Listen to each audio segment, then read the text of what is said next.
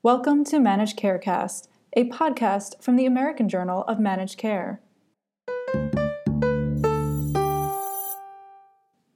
Currently, 30 million people in the United States have diabetes, and the American Diabetes Association estimates that the total economic cost of the disease was $327 billion in 2017. An additional 84 million American adults have prediabetes, and 90% of them don't even know they have it, according to the CDC. Given the high cost of treating diabetes and the large population with prediabetes, which puts them at an increased risk of developing type 2 diabetes, prevention has become a point of focus. At the annual meeting of the American Association of Diabetes Educators, held August 17th to 20th, prevention and delay of type 2 diabetes was one of the 2018 priority topics. Today, we're taking a look back to 2017 when the American Journal of Managed Care convened a panel of experts to discuss diabetes prevention and the use of technology.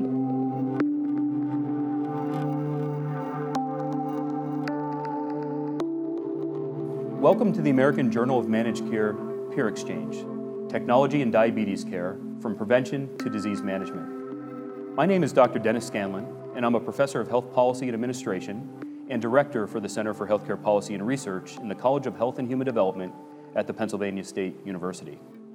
In today's discussion, the panel of experts will discuss the ever increasing role that technology plays in both preventing and managing diabetes, as well as the challenges for payers, providers, and patients. Before we begin, let me briefly introduce our panelists. Dr. Robert Gabbay is Senior Vice President and Chief Medical Officer of Joslin Diabetes Center in Boston and Associate Professor at the Harvard Medical School. Marianne Hedorowicz, a Chicago based dietitian, certified diabetes educator, and consultant to physicians in health systems, and certified endocrinology coder. Dr. Neil Kaufman, founder and chief medical officer for Canary Health, and a board member with the Council for Diabetes Prevention, an adjunct professor of medicine and public health at the University of California, Los Angeles. And finally, Dr. Kenneth Snow, medical director for Aetna. Thank you all for joining us. So, why don't we begin? First, we're going to start with uh, the rise of technology for diabetes prevention. Bob, maybe I can start with you. Um, we talk a lot about uh, diabetes and diabetes treatment. Today, we're going to talk about diabetes prevention. I guess maybe a starting point is what evidence is there for prevention and whether prevention works? Well, it's a great question. So, the, really, the, the landmark study was a, a, study from the National Institute of Health, uh, the diabetes prevention program. And what they did was test fundamentally can you prevent the development of diabetes? And they took two different approaches. One, a lifestyle intervention under very controlled, uh, uh, rigorous conditions, uh, and the other was medication. And the medication uh, initially had two arms. One was a thiazolidinedione that was uh, stopped because of a liver injury. That was with troglitazone back in the day. But the, uh, the arm that continues with metformin as a, as a medication to prevent uh, diabetes development. Um, and uh, the remarkable results were that uh, the lifestyle intervention reduced uh, the development of diabetes by almost two thirds and twice as good as metformin did. And so lifestyle was really very effective. Uh, and, and the challenge of that study was it was done in a very rigorous and resource intensive way to ensure that people adhere to their lifestyle. And the, the challenge has been now how do you apply that uh, to the broader population? Right, yeah. Anyone else have any thoughts about that? How you take uh, what was done in a controlled setting and work in prevention in the, in the real world? Well, that's always one of the concerns for a payer is whether something that has been accomplished in a very well controlled clinical trial, whether it's actually going to show the same type of results when you bring it out into real world experience. And certainly with the DPP, um, I think everybody is hopeful that that is the type of results um, that we continue to see. Mm-hmm. And I, would like to comment about how we define lifestyle intervention. Um, what the, the, the trial showed is that weight loss was one of the key factors in the prevention of full-blown type 2 diabetes. Uh, 5 to 7% of weight loss from baseline, and then a lower fat eating style and exercise, 150 minutes per week of aerobic exercise, um, and then some stress management. So those are really the, um, the elements of the lifestyle intervention. Dr. Kaufman. So what we found um, with the, this theoretical approach highly resource intense. One individual could maybe help 30 or 40 people over a year. It was uh, 16 weekly sessions, monthly sessions thereafter, an hour each week, one-on-one in person, and that worked. Uh, the CDC recognized that that was not a scalable or sustainable model and began looking to how to provide it in other ways. There's really been two streams or two threads of approaches. One that's the dominant one, which is to use groups. So instead of one-on-one, it was one with 10 or 15 people, uh, highly trained individuals who, who, would provide it. The, the paradigm for that was done most uh, effectively in the YMCA, where they did a pilot study, then got CMMI funding to do a major uh, study to look at outcomes. The second sort of approach was technological. And the question was, could you take the program delivered in person and provide it in a technological format using internet, uh, cell phone, uh, et cetera. So our company was involved, I was very much involved back in 2006 to create a digital version of that program. At that time, we didn't know if it was going to work. We didn't know if people would accept it, but we recognized that people need choice, that having the ability to take in person and uh, digital as a way by their choice, it makes perfect sense. And so we and now a number of other companies have been able to demonstrate that you can take an in-person program, use great design and great approaches to make technology work, and have individuals use it effectively. Yeah, I want to get uh, in, into that technology piece a little bit more. Before we do, though, you mentioned the YMCA study, and I was wondering if one of you might uh, talk a little bit about that study, um, you know, sort of expanding from the earlier one that Bob mentioned. Well, one thing I would like to say about the YMCA study, when I just defined about lifestyle intervention, is that self-monitoring the patients, the participants, participants, self-monitoring their eating, their exercise, their weight loss on a regular basis, and reporting that to their lifestyle coach. That element, I think all the physicians would agree, that element of self-monitoring increases motivation and that stick-to-itiveness to keep going with the program. Mm-hmm. I believe there were also a number of session requirements and some particulars around that as well. Yeah, there? so basically the, the, the um, YMCA study, which has then led to part of the regulations uh, and requirements that the CDC puts out, requires 16 weekly sessions. They have to be offered to the person no less than 16, over 16 weeks and no more than 26 weeks. There have to be additional sessions at least once a month. Uh, those sessions have certain content that have to be there. They have to do goal setting, monitoring, tracking, uh, get feedback on it, uh, create action plans of what they're going to do uh, between sessions. Uh, this was a big decision for uh, CMS to decide that they were going to go ahead and, and pay for this. Uh, it, it's not a decision that has not been uncontroversial. Sure. It, it obviously is a huge decision. Um, any decision by CMS, um, whatever cost there is, has to be multiplied by millions. And so this becomes a very expensive type of project um, very quickly. Um, but clearly the data was you know, highly suggestive that this would be a wise thing to do, that in the overall scheme, um, not only would it obviously lead to better care and better health outcomes, um, the best way to treat diabetes is to prevent it from developing in the first place, but also in the long term that this would be a financial success. Um, one of the um, advantages that uh, CMS has is that folks, once they're on Medicare, stick with Medicare until the day they pass away. Mm-hmm. Um, for um, payers in the commercial space, um, you know, clearly this was a decision that was looked at quite, um, quite extensively. Um, some payers have already um, uh, made decisions regarding continuing coverage or, or, providing coverage similar to CMS. my company is among those that have.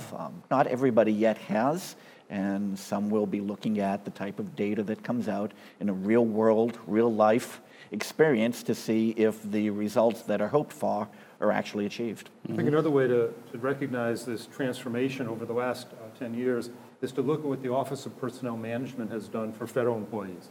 So OPM sets the standards for health plans in terms of what the benefit package. And Aetna, all the large plans as well as a number of smaller plans. And over the last years, uh, They've been very much more specific on what you need to do for prevention. And this year, for the first time, in the letter that goes out to all plans that describes to them what they need to do, they specifically call out diabetes prevention program as well as other things for people with diabetes is a very high priority uh, for them as a federal employer with nine or 10 million uh, beneficiaries or, or member or employees. That often sets the standard because the plans will want to meet the federal requirements so they can maintain federal programs, but that also means they offer them to their other patients. So that's a, mm-hmm. another watershed event that's occurred over the last couple of years.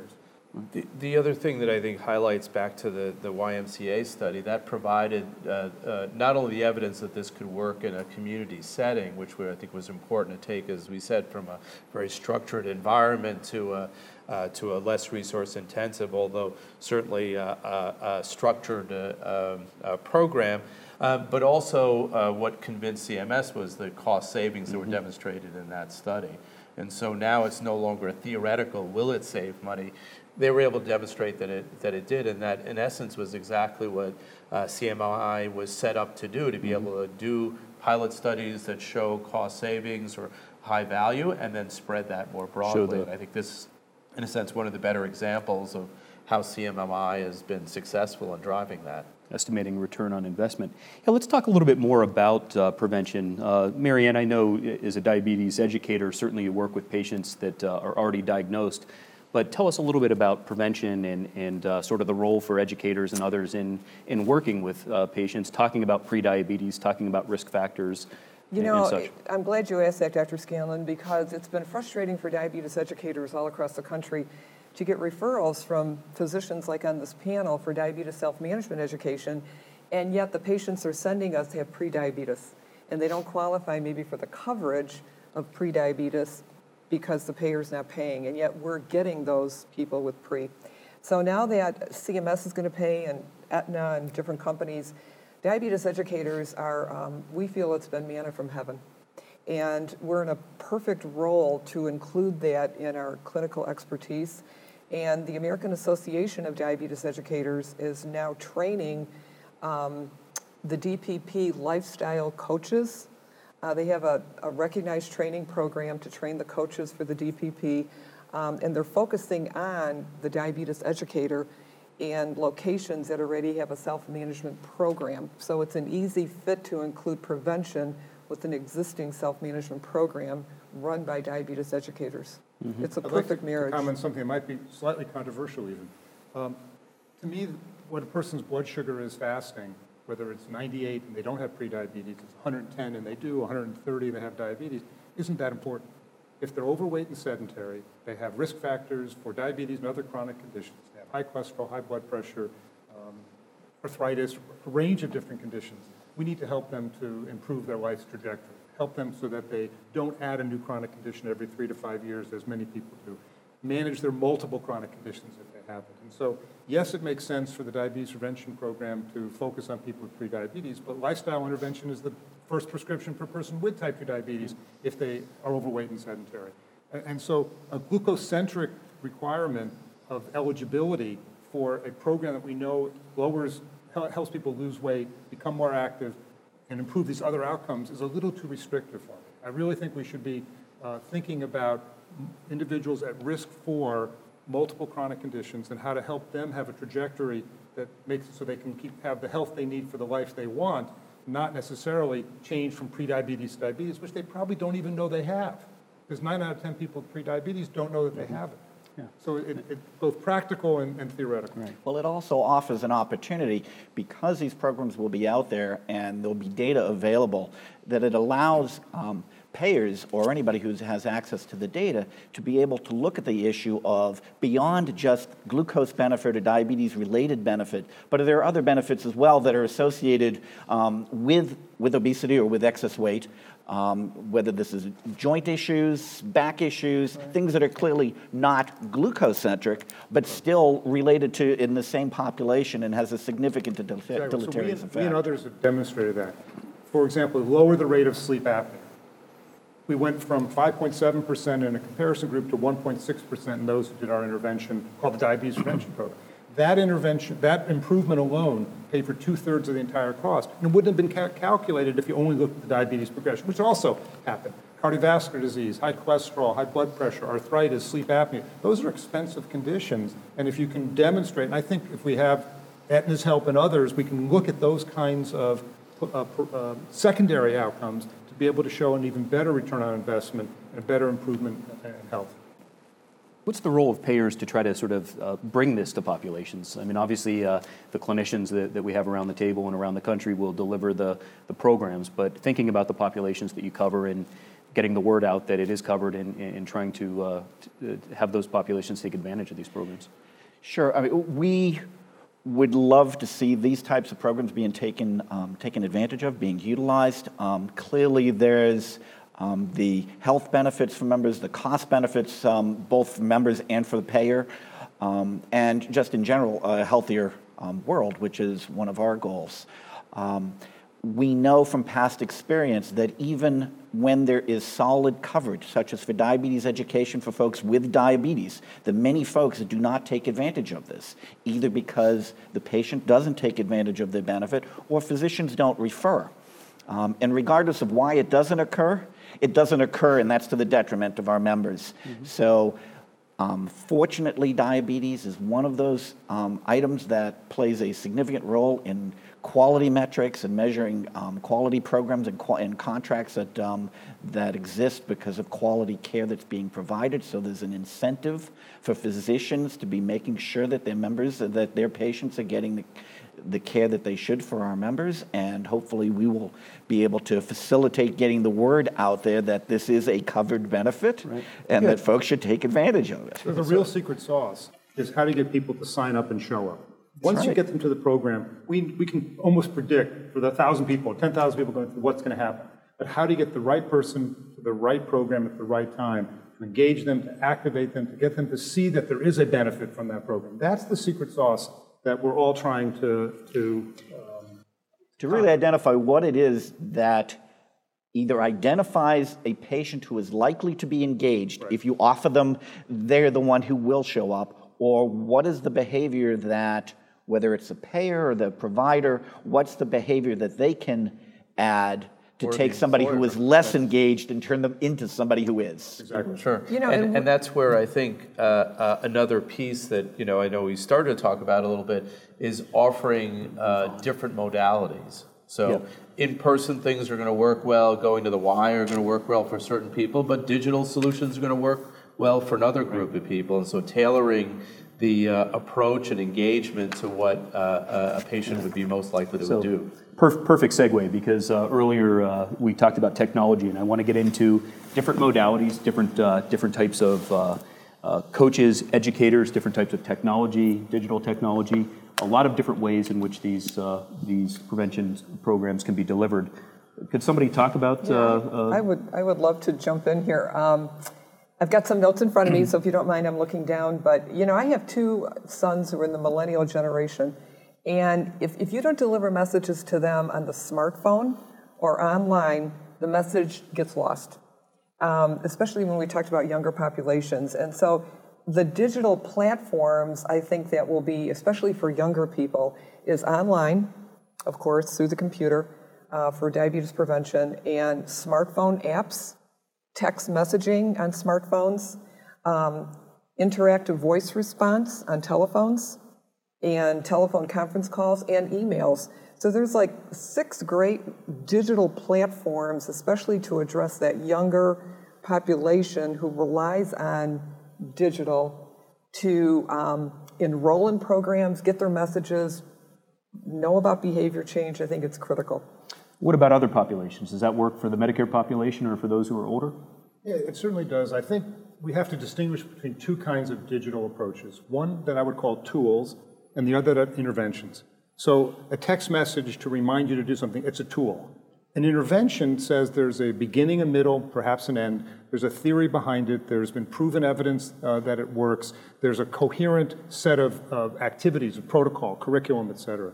And tools ena- enable people to do things, but in most cases, it's the people who are ready to do it anyway. An intervention has to be designed so that it can take someone who's thinking about it, overcome their barriers, get them to become active, and have them do the things that they want and need to do to improve their health. So, yes, those tools are important, but if they're not in the context of an intervention that's been thought through, my prediction is they will only work for those who don't really need it as much. Mm-hmm. Yeah. I would think, in, in terms of the, uh, the interventions, there are things like behavior change uh, but also on the tool side, it's it's sharing data as well, right? Collecting information and being able to share that. Uh, also, you know, Bob, from your perspective as a clinician with patients who uh, you know might participate in these programs, do these help you to? Uh, Absolutely. Uh, one of the things I like to do with my patients uh, is ask them if they have a smartphone and do they carry it with them all the time. And depending on what they have, I say, you know, it's actually, how much do you walk? And they say, oh, I walk a lot. And I'm like, do you mind? Can we check to see on your phone? It probably tracks how much you're walking. And typically they're very surprised that they're walking far less than they thought. And I say, well, here's a goal. What, what do you think you can do? And, and, and so that's a very simple example of a common digital tool that uh, is pretty ubiquitous uh, that can be very effective. Now that, as Neil says, is only a tool, and really, if you want to, you know, do something to prevent diabetes, you need a, a, a whole intervention uh, based on not only counting steps but also dietary changes and other behavior change approaches. And also in the population, it's very easy um, to accept that you know the millennial population, the millennial age, um, lives and dies by technology. Um, but that does not mean that older folks aren't very um, accepting of technology, and for particularly um, folks in the Medicare population, where getting to their physician may be a real challenge. Mm-hmm um, because of other health issues or transportation issues. Um, so, in that population, it may be even more important than in the millennial population, where it the process that they that they like, but they have alternatives that sure. an older population may not. Because it can be telephone. So, you know, That's I have right. a 97 year old mother who wouldn't know a computer from a dishwasher, right? But she knows how to use the telephone. And that's part of the digital platforming.